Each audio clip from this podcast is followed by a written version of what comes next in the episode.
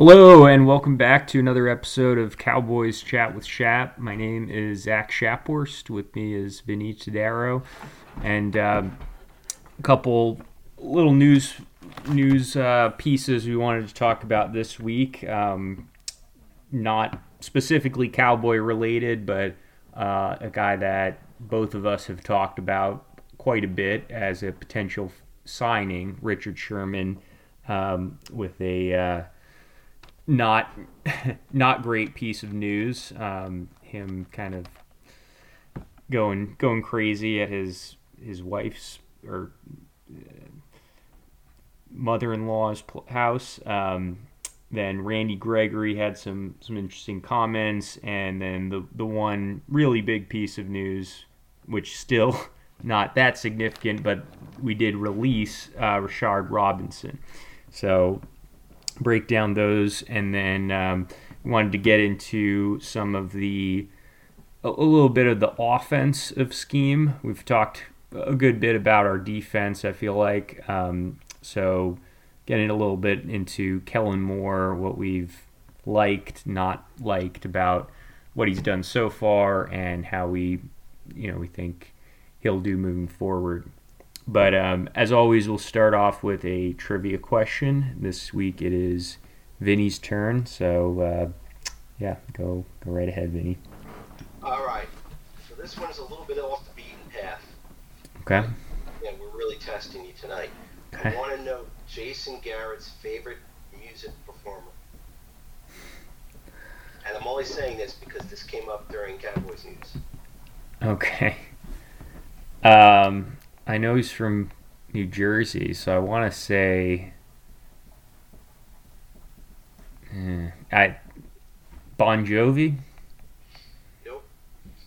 It's also Tony Romo's favorite music performer. I feel like the, the oh oh oh the guy's name escapes me, but he's like I feel like he's like kind of a country-ish rock guy, maybe Dave Matthews. No. All right, that that was my. I I give up. That's You don't want any more hints? uh, sure if you got one more, yeah. One of Tim's favorite music performers. Bruce Springsteen. Yeah. Okay, I was between him and and Bon Jovi for the first guess, so okay, Yeah. All right. Romo and Garrett, Bruce Springsteen. That that tracks. Not a surprise.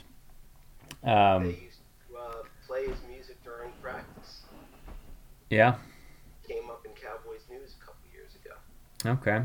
Like they were slow news day, so Yeah. they decided to talk about that. Okay. So There if you you missed that, then you could yeah, pretty pretty much at a loss to But you were getting hot there. Yeah. Garrett's from Jersey. You know, Yeah. he's partially from Jersey. Um, I interviewed him, if I remember correctly. I think they they they moved around. Okay. But they would spend they would spend their, their um, summers in at Jersey Shore. They had a house in Mount Beach. Okay. Um, and Nearby. I think the rest of the year depended where his father was working. I know he Yeah. was in Cleveland for a while, Okay. you know, where he's scouting. Yeah, that makes makes sense. So um, yeah, I mean, this will be our last uh, last show before official start of training camp, so that'll that'll give us something. But uh, but yeah, a couple pieces of news this week. Um, I feel like the biggest one is the Richard Sherman news, even though it's again not specifically Cowboys, but um, but yeah, he kind of went off the deep end, and, and it's it's too bad because he always struck me as a guy that like the media tried to villainize, even though he'd really never done anything. Like you know, he he trash talked a lot. He you know he had the the infamous game with the 49ers where he's calling Michael Crabtree trash and and whatnot. He, he went off on Skip Bayless before, which I kind of appreciated. But Oh, I, I, No. I didn't see that. oh, him and Skip Bayless. Yeah. Oh, it's it's great. He basically he, he's like, you know, I'm better than you. That that's pretty much the direct quote. Is is like, I'm better at what I do than you are at what you do, kind of thing. It was, yeah. Oh, yeah Check it out when you get it. Yeah, yeah. I remember, you know what, you know what rocketed it at stardom was like that Crabtree incident, Well- like it was yesterday. Um, I, I don't know what happened to precipitate this. Uh, people, I don't know if they ever found out for sure, if, if they just surmised it, but you know they thought that Crabtree had said some things to him during the game that got him riled. But you know, if you remember the post-game interview, he was talking about how Crabtree was, you know, a, a lame receiver Yeah. and how he was hands down the best corner in the NFL, and he was really loud about it too. Yeah. And you know, the next day it just, you know, it, it just spread like wildfire, Yep. and that's what that's what really. But I, you know, I think that was maybe more something maybe that was even kind of premeditated to get him because it got him tons of exposure, and it got that kind of opened my eyes to him too. I, I had never. As good as he was, I never really paid a lot of attention to him, and after that, I was like, "Oh, who's this guy?" Yeah. Well, the one that I remember was in 2012, which was the year before that, because that was part of that the Se- Seahawks Super Bowl run. That was the championship game, which was much more competitive than the actual Super Bowl. They they destroyed the Broncos. Um, but the year prior to that, he he had a good game against Brady, and they beat the Patriots in Foxborough, I believe. And I think he picked him off at least once, maybe twice. And I think after that game, you know, not as, you know, not being interviewed like with Crabtree, but he was kind of in Brady's face. There's there's a picture of of him going over and yapping at Brady after that game. So that was probably my first exposure to him. So yeah, definitely he's had this reputation kind of his whole career as a as a shit talker and and kind of a cocky dude, but he'd never done anything remotely like this off the field where he's I, have did you see the video of it at all or or just you just hear about it The uh, the uh, incident with uh, Crabtree. no no no Yeah. what the the recent thing with Sherman at his mother-in-law's Oh, or, I, I just read a little bit about it, and Yeah. I don't even remember what I much about it. Right, what I read. I think there was a DUI involved, yeah and um, you know a bunch of other stuff. Yeah and he seems to be apologetic. yeah Um, at first, I you know I, I thought, well, you know, I don't know if he's actually guilty of this, but he's apologetic, so I don't know. You know, he must have done something. Yeah, there's. I mean, I the video I saw, he's just like belligerently drunk, yelling and banging on the, the door um, of, of you know his parents-in-law's house. I think it was.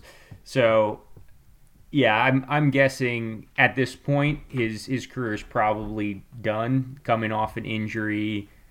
Already not a lot of buzz. You know, we we had talked about how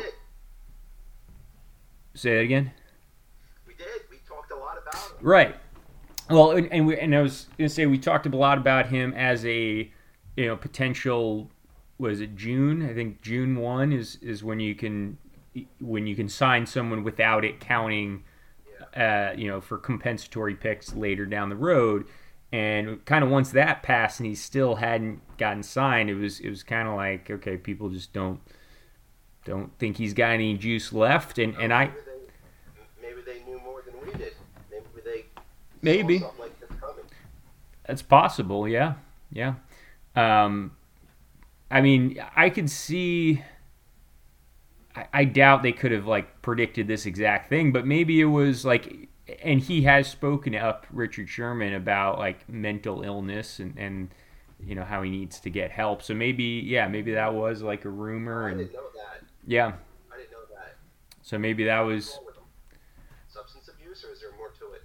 I, he didn't specify, just saying in general, men- mental illness is is a not something to, you know, it's a big deal, and I need to get help for it. So so maybe that was already something that was, you know, teams had heard about. I, I don't know. It, it wouldn't surprise me if it was just a, a case of this guy's old and and didn't have his best year and coming off an injury and and that's that. But bottom line, I don't, I don't think there's any chance he's coming to the Cowboys.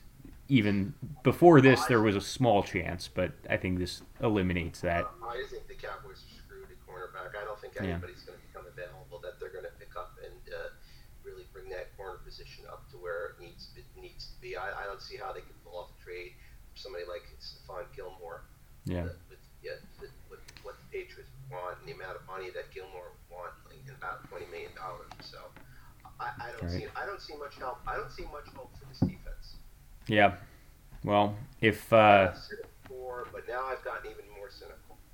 yeah, well, our uh, our knight in charm, shining armor, the the guy that was supposed to save our season, of course, being Rashard Robinson, is uh, Oh, is no more. He was uh, he was released, and, and a lot of it, the the funny thing is a lot of people thought it was Reggie Robinson. Who got even less playing time than Rashard Robinson? Ra- Rashard Robinson was undrafted, I believe and uh, Reggie was, of course, overdrafted in the third round, or maybe fourth round, but either way, higher than he should have been. Um, So this is this is more like I feel like the the release of Rashad Robinson more than anything, it just it, it showcases how illogical some of the the you know decisions of who gets playing time is because like if you're going to cut this guy anyways why are you playing him over the guy that you drafted much higher like Uh, they must have thought that he was, gave him more at the time. I, yeah i guess so um, maybe they try and get him back on the practice squad i don't know I have a lot to say about Randy Gregory and Okay. The, uh, Just jump into that. When you want it, when you Yeah. want to get it. yeah yeah All right. So now I've been hearing now for weeks various media outlets that Randy Gregory is a wonderful player who's suppressed by the evil Mike McCarthy and Mike Nolan and uh, Tomsula, and how uh, now I see Mike Fisher has your taken boy. the, uh, the airwaves to say that uh, he knew that uh, before Jerry told him, he had a source, unnamed of course, that told him that Jerry had stood up at a Monday morning meeting and point blank asked Mike McCarthy why Randy Gregory wasn't playing more.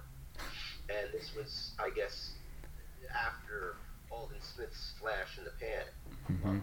because after that, Aldon Smith was basically trash. And I, I think you could make a case. I think you make a good case that Randy Gregory should have received more playing time. Yeah.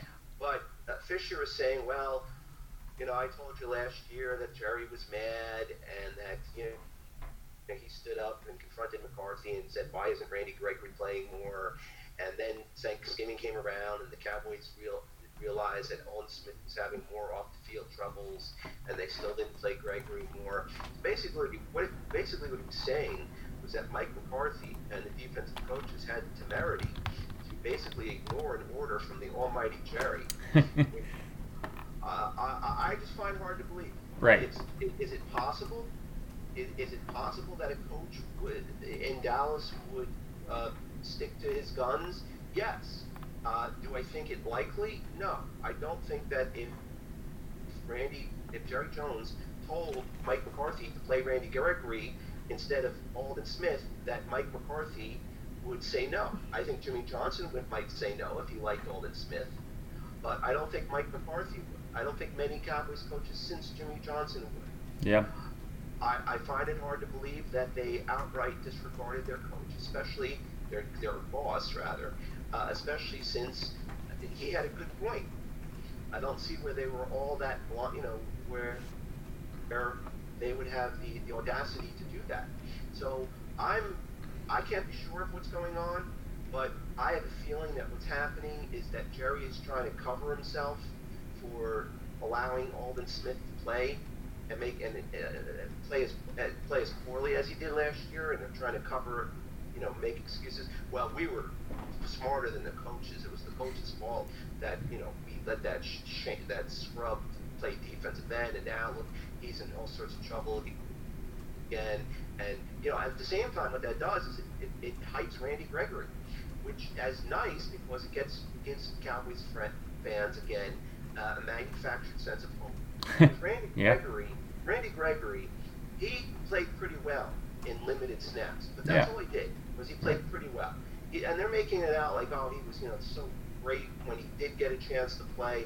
Uh, if he was that great, I didn't wasn't in any game that I saw. And so I would I would I would argue that it's quite possible that this is just a way to drum up hype for the Cowboys season, in and especially on a at a position where the Cowboys neglected to fortify it during the off season, the defensive line.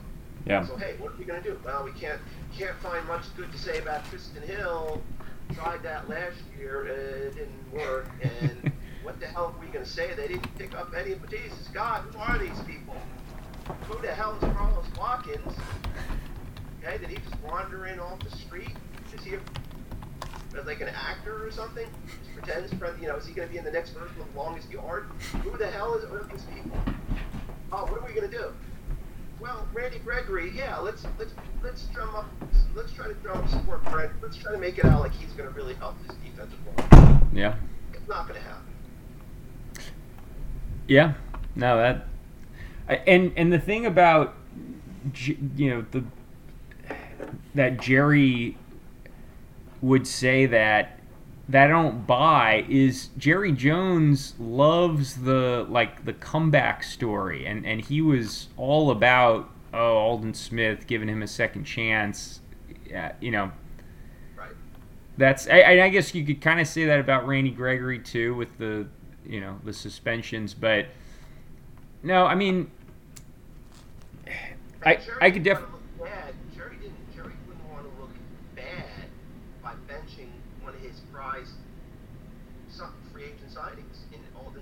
Right, right, right. Basically, what he would, um, Fisher and others are saying that he wanted to do. He wanted to say, okay, let's basically admit we screwed up with Aldon Smith, and put Randy Gregory in there. And yeah. I'm sorry, it's, it's, possible. I wasn't there. I'm not right. flying the wall. You know, I don't have the access that Mike Fisher does because I never sucked anybody's ass in Dallas. Okay? Yeah. And took it three ways up the ass from them, like Mike Fisher does. But I just find it hard to believe. I know if I was the Dallas Cowboys coach, if Jerry asked me to make that move, I would do. I would be fearful, and I would make it. Yeah. Unless it was, I would make any move he asked me to make that I felt was reasonable. If he asked me to do something stupid, like you know, play a rookie over Charles Haley in 1994, then I would say no. But if yeah. he asked me to play Randy Gregory instead of Aldon Smith and I know that this is gonna if it this doesn't get doesn't get me fired, this is gonna play a role in getting me fired. Okay, he's not gonna forget this. Yeah. Yeah, for their own self interest, and they they both did end up getting fired. So you know, you maybe that was that was partly why. Who knows? McCarthy, you know, McCarthy's still there, and McCarthy, you know, well, if he's the defensive guys. Yeah, decisions. True. And yeah. um, it, it's just if, if they get to a point where this season that, that McCarthy or next season where they haven't gotten things going right, this is going to be one of the things that everybody uses against Mike McCarthy. Yeah. Your boss told you to play Randy Gregory. You know, and Jerry's going to be like, I told you to do it, and you disobeyed me. Right. And we all know that Jerry does not like being disobeyed. Yeah. Or else a guy named Jimmy Johnson would have spent another maybe three, four, five years in Dallas. Yeah. Yeah, and with the the Randy Gregory, Aldon Smith thing, as far as them as as players, I, you know, Randy Gregory, I think overall was better, but I don't, I don't think it's as huge of a gap as I think some people do. Um, you know, Aldon Smith, even though he didn't have the sack totals after the first couple games, he was still okay. And Randy Gregory was really good in a few games, especially that Philadelphia game, um, the second one. But he wasn't phenomenal. Um, again, I would say probably better than Aldon Smith overall, um, and he just didn't get a ton of ton of snaps, especially against the run. But um, but you know, Dan Quinn supposedly spoke out and was like, "Why didn't this guy get more more snaps?" And and yeah, I, I think you're right on with it being just a, another way to hype up a really bad, what projects to be a really bad unit with a guy that that did show some flashes and who has, you know, shown promise before. Obviously, high or was supposed to be a really high draft pick and you know he did okay the year he started in 2018. So, um, yeah, that's that's about about the only really positive thing you can you can cling to on that defense. Besides the you know. I guess Nahshon Wright that that was one of the, the stories and, and we'll see how I, I'm curious I think we've talked about this a little bit, but with, with hard knocks coming in, you know, they, they always like to pick a few players, a few kind of no name players to really follow and spotlight. And I'm curious, like, if there's, if that's going to be something that Jerry influences at all.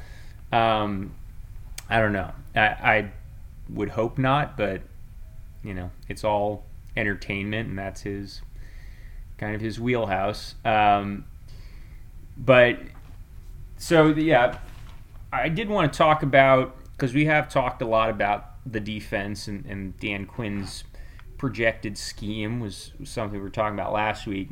So I want to talk about Kellen Moore a little bit in the same vein because you know the offense seems to be much better put together than the defense, but it is a different you know I, there's but beyond injuries, there's no way this offense is going to be bad. Um, but I could see, and, and we've kind of seen it, I'd say in 2018, especially, where we had, once we made the trade for Amari Cooper, we had a pretty pretty good squad, but we weren't scoring a lot. And I think that's kind of the worst case scenario for this season, barring injuries, is that we have a you know a, a, talented unit obviously and we're able to move the ball but not score to the same potential that we're just moving the ball. Um, and that's kind of been an, an, issue in general for kind of the whole t- maybe since Zeke's Zeke and Dak's rookie year I feel like our red zone offense is pretty good then so um, yeah, I, I, guess you know we've seen two years of, of Kellen Moore now as the uh, Wunderkind offensive coach. What what do you what are your thoughts of, of him? What do you think he's doing right, if anything, and, and what do you think he could improve on? Well, he's done enough to be respected throughout the league, and yep. I don't really care how respected he is through the league. I look at what he's actually done, and I see an offense that has a lot of talent that was hobbled last year by injuries. Um, I, don't, I think it would be a mistake to. I think you have to be careful not to overplay the importance of those injuries because I think that we had. Yeah. Pretty, most people aren't going to agree with me. I think we had pretty capable people filling in um, at that point, and it was our, really our defense that kept us out of the playoffs rather than Andy Dalton or my two big leaguer tackles, Terence Steele and Brandon Knight and I looked I look at those guys as being at the very least very valuable backups in the uh, in the future. I, I, I don't know what the hell they were thinking taking the fourth round tackle who uh, seems to be uh, hell on wheels. So, uh, um, but as far as Kellen Moore, I, I think he does a good job. I, I don't think he does a great job, but I think he does a good job. You know, they did battle back from those awful deficits that they got into early last year. But we have to remember that part of the reason they got into those awful deficits wasn't just the defense; it was also that the you know this offense just has to start games stronger. Yeah. It has to come out. It has to score on the first drive, and that will mean that will definitely mean something for the defense. You can play differently with a lead. Yeah. You can hide a bad defense better when you you're playing with a lead, and when you're not playing catch-up football. So you know, he's just got to come out and score more points in the first in the first uh, half in general, uh, because they just got off to too many slow starts. And let's face it, but you know Dak's record last year in games that he finished, I think, was one in three. Yep. That's nothing to be proud of. Uh, his record over the past two years is nothing to be really proud of either. And until they can become more consistent, instead of just relying on that whole desperation uh, type football that they played in the second half of so many games last year, where they're just flinging it around, then you know that that's going to be something that holds this offense back because they don't have the defense to make up for it. They yep. don't have a defense that's going to turn, get going to get turnovers and going to hold opponents and you know give us the ball in the opponent's territory and things like that. That they can't rely on much help from this defense. Yeah, agree. Or special that matter. Uh, we don't have any great punt returners.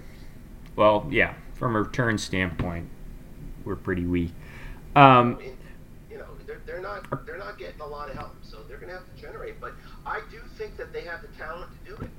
Yeah. And I think that if Zeke comes back and is improved, uh, and the tackle play should be improved if those guys can stay healthy. Definitely. And the interior line, another year for Connor Williams, another year for uh, Biadasz. Mm-hmm. I'm actually pretty hope. I'm pretty hopeful for the offense. Yeah. I think this is going to be a very good offense. Yeah. But I also think it's going to be a very bad defense. Yeah. Yeah, I, I would guess this will be at least a good offense, and I think it has the potential to be an elite offense, like top two or three in the league. Um, but I do think a lot of it comes down to Kellen Moore, and, and I think with us paying Dak, really, Kellen Moore is the biggest I, I think he you could argue he has the most to prove this year of, of any maybe outside of like Michael Gallup who's in a contract year. Um, but but no, he's got last year, you know, he's got the built-in excuses of both you know, even though we didn't start the game strong, we still put up points. So you could say the defense initially and then injuries. Um, but yeah, he really doesn't have any any excuses this year, and I think overall his tenure it's marked with it, it's inconsistency. That that's the the biggest theme. Um, I've, I've talked about this a lot. I, I don't know if this is how much of this was was Kellen Moore, how much of it was Zeke just not having the the reps after holding out. But the first game of his tenure as offensive coordinator still remains by far his best or our best game as far as a play caller goes. By far, I think. Um, we were we were aggressive. We are calling a lot of play action passes. I think even the one thing that I think we we could do a better job of is is using motion in like and not just one guy to one side of the to the other side of the formation, but all, but the way some teams use motion, and even I'll go into I'm I'm not a big college football fan, but watching Alabama in some of their their games, and I know Green Bay does this a lot with um, Davante Adams, but Alabama doing this with DeVonta Smith, especially in the red zone, which we've struggled in, is they'll they'll do all kinds of crazy motion where he's he's going one side, then he fakes one way, then he goes back. And in the playoffs against Jalen Ramsey, one of the best corners in the game, uh, Adams caught a touchdown, pretty easy touchdown, by the way, because of that, because of really creative motion, and it, it really puts a stress on the defense, and it it kind of, I mean, it, motion in general, I think, will will kind of give a good tell of what type of coverage they're in. But when you do that kind of creative motion, like Green Bay and, and Alabama with DeVonta Smith, that just takes it to another another level. And I think that's kind of you know the 49ers do that with with um, what's his name uh, Samuel Curtis Samuel the Chiefs with with Tyreek Hill I don't know if we have like the the true speed guy that can really threaten the defense, but I, I don't think it really matters. I think we could do that with Amari Cooper, just a, a really precise route runner like him or or Lamb. We just we just don't, and I think um, you know that's something I'd like to that and and just more first down play action is, is what I'd like to see a lot more of this year. Um, but I think that motion, especially in the red zone, will really help us out. Um, I do think I know you've been talking a lot about you know the need to run the ball more, and I I do think with the way defenses are are heading, we, we've talked about this when we were talking about Dan Quinn's scheme a little bit, but on the flip side, the way teams are moving with the with the uh, Vic Fangio style defense with two safeties, it, it is going to give you the opportunity to run the ball. Less guys in the box, and they're you know it's kind of teams daring you to run the ball. So if we can do that really effectively. That that's the that's the key. Is is if it's 4.0 yards per carry, that's not that's not doing much in today's NFL. But if we can get back to Zeke, you know, his efficiency is rookie year, where he's close, where he's I think over five yards a carry, or even close to that. I think that's that's when you know that's where you want to be, and that that's going to naturally make the play action pass more effective if you're really running it with that kind of efficiency. Do we see more to Tony Pollard this year if Zeke puts up another season like he did last year? Um, if he fumbles, I'd I, I'd like to say so, but I, I I don't I don't think that much of a difference. I, I think he's we're too committed to him because of the contract, and I could see him in a in a dual type of scenario with both of them on the field. Um, but yeah, I can't see him replacing Zeke in any scenario, even cutting into his carries that much. I, I if if Zeke's not not cutting it. I really hope we do, but I I just don't see it. It's uh like that one really seems like a a top down call like Jerry, you know, whether it's directly or indirectly, we paid this guy a lot of money. He's one of the faces of our franchise. We he's got to be the the bell cow. Um, and, and that's that's one of those things where, you know, I feel like Mike McCarthy or Jason Garrett, they're not going to, and, and this is why I, I tend to agree with you on the Randy Gregory thing, is these are guys that don't seem like they're gonna push back on on that kind of top down, uh, you know, yeah, top down direction, and so yeah, I, I don't see a whole diff whole much change in uh, in Zeke versus Pollard splits, unless less Zeke is even worse than last year. May, then maybe I don't know, but I think I think we're going to see a better CeeDee Lamb.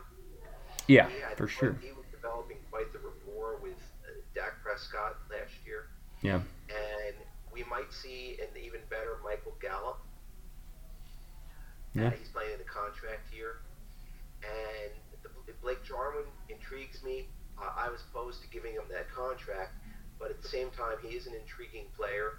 He does have athleticism. He does have, some explosiveness that uh, Dalton Schultz doesn't have. And Dalton Schultz did a nice mm-hmm. job last year. He played well.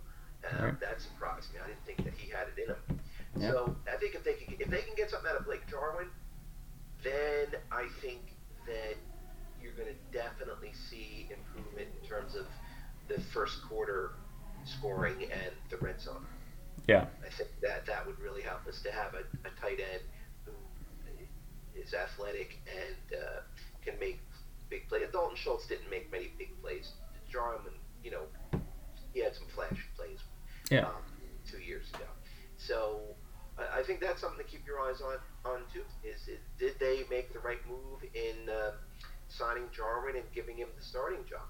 Yeah. Can he really produce on a consistent basis as a starter? uh, even if he's not much of a run blocker, if he can catch yeah.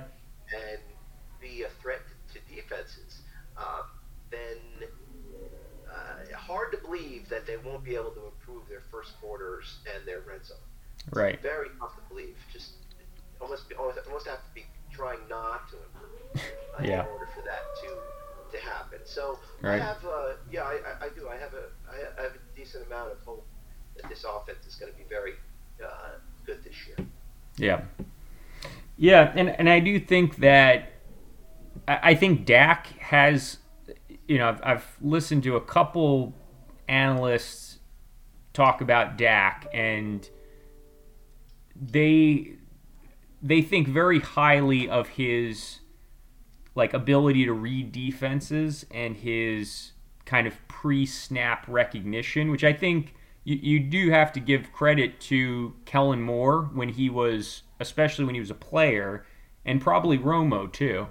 Um, but the bottom line, I think Dak is at a point and, and looks to be, you know, continuing to to even get better, where it almost doesn't matter who's calling the plays. It doesn't matter as much, I, I would say at this point in his career. And I think we've got, especially if Jarwin plays at, up to his potential, up, up to the level that he's shown flashes of, um, where we should be explosive even if you don't have the best play caller in the NFL dialing things up. I, I think both CeeDee Lamb and Michael Gallup are guys that even if they're not really open, they're still kind of open. You can you can throw the ball up and they'll make a play. And and Amari Cooper is a guy that's such a he's not so much gonna you know win a jump ball, but he has, but that's not his strength. But he's he's such a good route runner that he can, I think, enhance any kind of route combination or any kind of play call just by by that ability to create separation with you know yeah. with subtle moves and, and just what he's always done throughout his career. So um, I, I think they've, they've got they've got the potential to be the number one offensive league. Yeah, I I agree with that, and and I think what you know, like I said, I think our floor, assuming everyone's healthy, is, is a very good offense. I, I think, you know, where we were at last year. I, I, think if you average 2019 and the beginning of 2020 with Dak, that's probably what I consider our floor, which is like probably 28 points per game. And that's still very good, obviously. And, and at one time in the NFL, that would have been probably near the top offense, but now it's probably like seventh or eighth best, and uh, you know, it's it's just not going to cut it for what I expect to be our our defensive output. Um, we need to be 30 plus, ideally like 32, 33 points a game, which that, that's that's when you're talking about number one in the league. I, want to look at. I know the Bills. I think were 31 points per game last year, and, and they they didn't have a, a spectacular defense. Um, they were averaging giving up like 23 points a game, but they went 13 and three because they averaged 31 points a game. I, am looking what the Chiefs were at. I feel like they weren't. They were not like yeah, the Chiefs are like 30 flat. So yeah, 27 28 is, is still going to be, you know, good, but it, but I don't think that's that's going to be enough and I don't think that would be us playing to our potential Is the bottom line. Um, I don't know if the Chiefs last year were p- playing to their fullest potential during the season. I, I f- did get the sense, kind of, and I may have commented this on podcast before.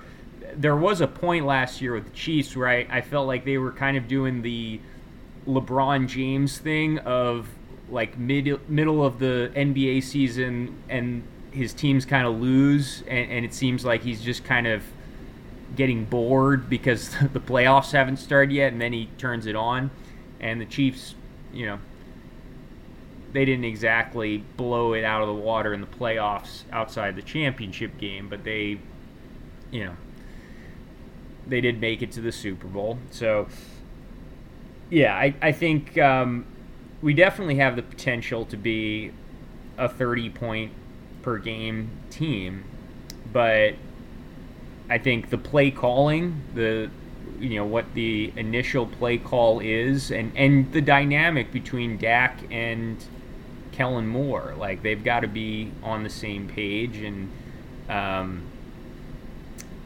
and I think that's that's got to be top tier, or, or at least one of the one of the best combinations between quarterback and offensive coordinator for us to really meet our full potential. And you know, Kellen Moore has shown flashes of of that ability to be a top guy, but he needs to do it consistently. And and I think we need to we need to find out how independent he is of the the head coach because both Garrett and McCarthy I mean McCarthy little different because in Green Bay he was kind of the the opposite of Garrett. He was very pass happy kind of coordinator. His teams were always, but he also had Aaron Rodgers, a little different.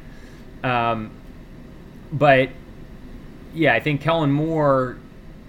There, there's been definitely talks that his that whenever he's kind of tightened up and gone a little more run heavy, that was at the behest of, of the head coach. And you know how how is he going to is he going to continue to I mean maybe that's not even true. Maybe that's just you know another rumor leaked by the media to put all the blame on the on the head coach.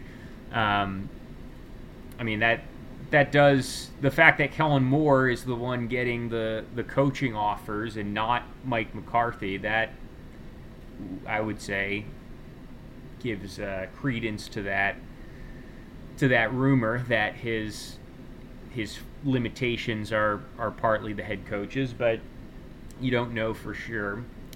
Um, but yeah, I think he, if if that is the case, then he's got to, you know, he's got to do his own thing and and not be so influenced by the by the guys that ultimately aren't responsible for directly responsible for the offense. He that's his that's his side of the ball and and you know he's supposed to be he's supposed to be the guy that's keeping that's keeping us on the on the most modern of offenses. We got the the young guy that was his his kind of shtick and right now I'd, I'd say we're like eh, middle of the pack in terms of modern day offenses. We still have these the, the dumbass formations where we go super heavy and you know kind of you know make it clear we, we're going to run in this formation and, and that that frustrates me I, I, and there's teams that do well in that, like the Titans. I think are, are built for that, but I think I think part of it, part of our issue, is what we were talking about earlier with Ezekiel Elliott and under our, our team understanding that we are transitioning to this, you know, pass heavier offense, and kind of embracing that. I think that's what we saw that that first game against the Giants in 2019, and and that's what we've kind of what we ended up ended up at in the games with Dak last year, but only because we were losing, and it's it wasn't like good strategy so much as it was out of necessity, and I think there's you know there, there's a better way to do it and a way to do it that's that keeps teams off off balance better. That that's been my kind of reoccurring. Uh, so what is uh, Hard Knocks going to? Uh, who do you think they're going to focus in on? I mean, I think they'll they'll talk about Dak and and Zeke. That that's going to be, you know, the big name guys. I'm curious the I'm trying to think of a name of, of one of these guys. I think there was someone James, like this short cornerback.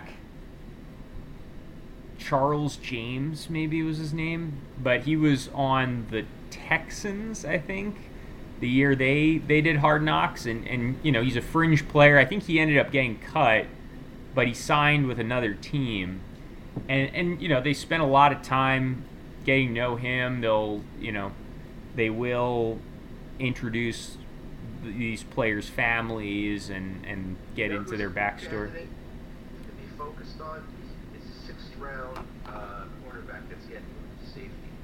They'll focus on his height and being a sixth rounder and having a hard time making the team and making a transition from college to safety in, in the pros. I think that's some, that's that's a pretty good bet to uh, as somebody that they'll they'll, they'll take a closer eye or a closer look at.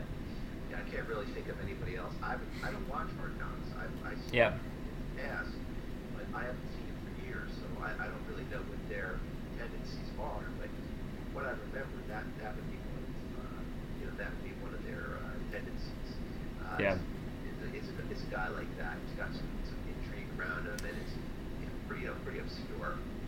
Well, I, I think the the player's personality will will play a big factor. Um, that you know, all the more reason I think they'll focus on Dak because he is a a guy that's pretty charismatic. I feel like, but definitely like this guy Charles James, that that was his name. Um, he he was you know he's a likable guy. He's, he's kind of funny from what I remember. Um, so I, th- I think that'll that and then if there's any kind of ties to like I remember la- I think it was last year with the Rams one of their linebackers was like friends with Brett or his dad was friends with Brett Favre. I think his dad coached Brett Favre. And so there was they were were showing him talking to Brett Favre. So I think those are the two factors will be the you know, I could see um, the defensive, the nose tackle, uh, Bohanna. I think he's he's kind of a interesting character, kind of a. I know Tim has talked about him a lot, liking his personality. So, and you know, just a giant dude that's probably going to catch the camera's attention. So. And, and what's what's the? Uh, can we make any conclusions? Any good conclusions about uh, whether it's good to be on Hard Knocks or not, outside of possible luck factor? Like it hurts teams or helps teams, or doesn't have any impact on them? I don't, I don't think it really has an impact. Um, I mean, the last last year was the Rams, and, and they did better than I thought they would. Um, but there was another year where the, it was the Rams, and they that was the year Jeff Fisher was fired. I think um, they were they were terrible, and um, yeah, I, I'd say really doesn't make a a significant difference because they're they're not showing anything like uh, anything about scheme or, or they're not you giving. Think, you don't think it distracts teams or makes guys work harder because they know they're being filmed and broadcast all over the place. HBO 31 or whatever it is. Uh, maybe I I could see I feel like certain personality guys Yeah. maybe. Like it's, I think they can seem like rise to the occasion. Yeah, yeah, guys, guys that like the spotlight, maybe, you know, are are gonna be even more demonstrative to get more recognition on TV, and and I do think with a guy like, like with the the fringe players, it does have a have a factor. I, I think there's in in general with the NFL, there's the obviously super talented, and, and obviously they're all talented, but the cream of the cream of the crop with talent and work ethic, like no matter how much of a shithead they are and, and how how much people don't like them, they're still gonna be on a roster and, and be starters. But the majority of players that are kind of they're all talented. There is kind of the human a different you know human bias that determines who who gets on a team and who, who doesn't um, I, I think that is a big factor and, and that's why with a lot of undrafted players it's you know like with Romo it was Sean Payton knew Sean Payton went to the college Romo went to I think is that yeah Eastern Illinois.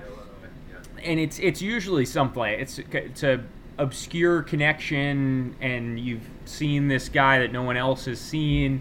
And and for a guy like Charles James he who has gone to a bunch of other teams since Hard Knocks um, now he's he's in the XFL and he, he's basically been on all these all these uh, you know obscure leagues. But He's not going to do it. He- He's just a gambler.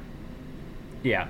But but Yeah, I, no, I, I think there's some players that you know like the spotlight and and will try and try and get get more more attention from the camera crew, but on the whole, I don't think it affects the overall team that much, and and I don't think it, uh, you know, I don't think it's going to make anyone play better for an extended period of time because I think,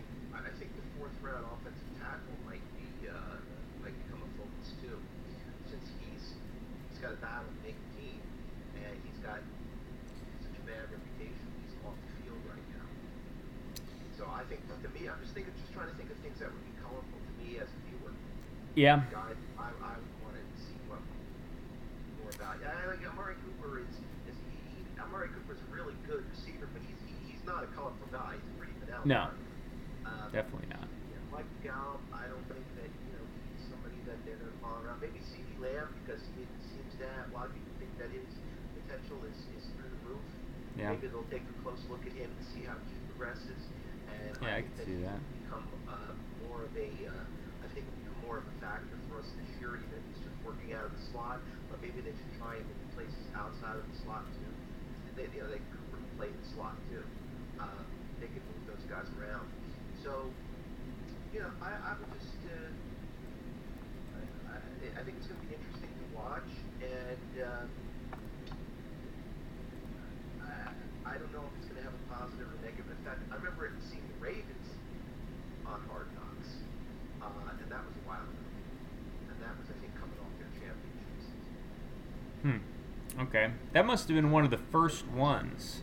Yeah, I would that's when Ray imagine. Lewis was still there, and Shannon Sharpe was still there, and Siragusa was there. Okay.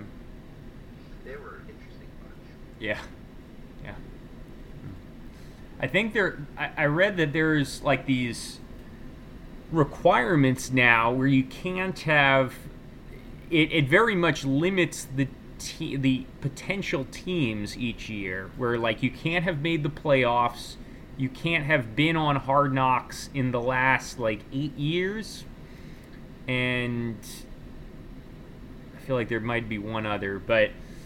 Um, yeah, I guess we were on. I, I kind I vaguely remember us being on in like the Dave Campo era, but I guess we were on in like 2008 or something like that. Um, and that was not a great season. Um, but uh, but yeah, it'll be. What what day does training camp start? Um, thought it was. Might be tomorrow, twentieth. It's definitely sometime this week. Um,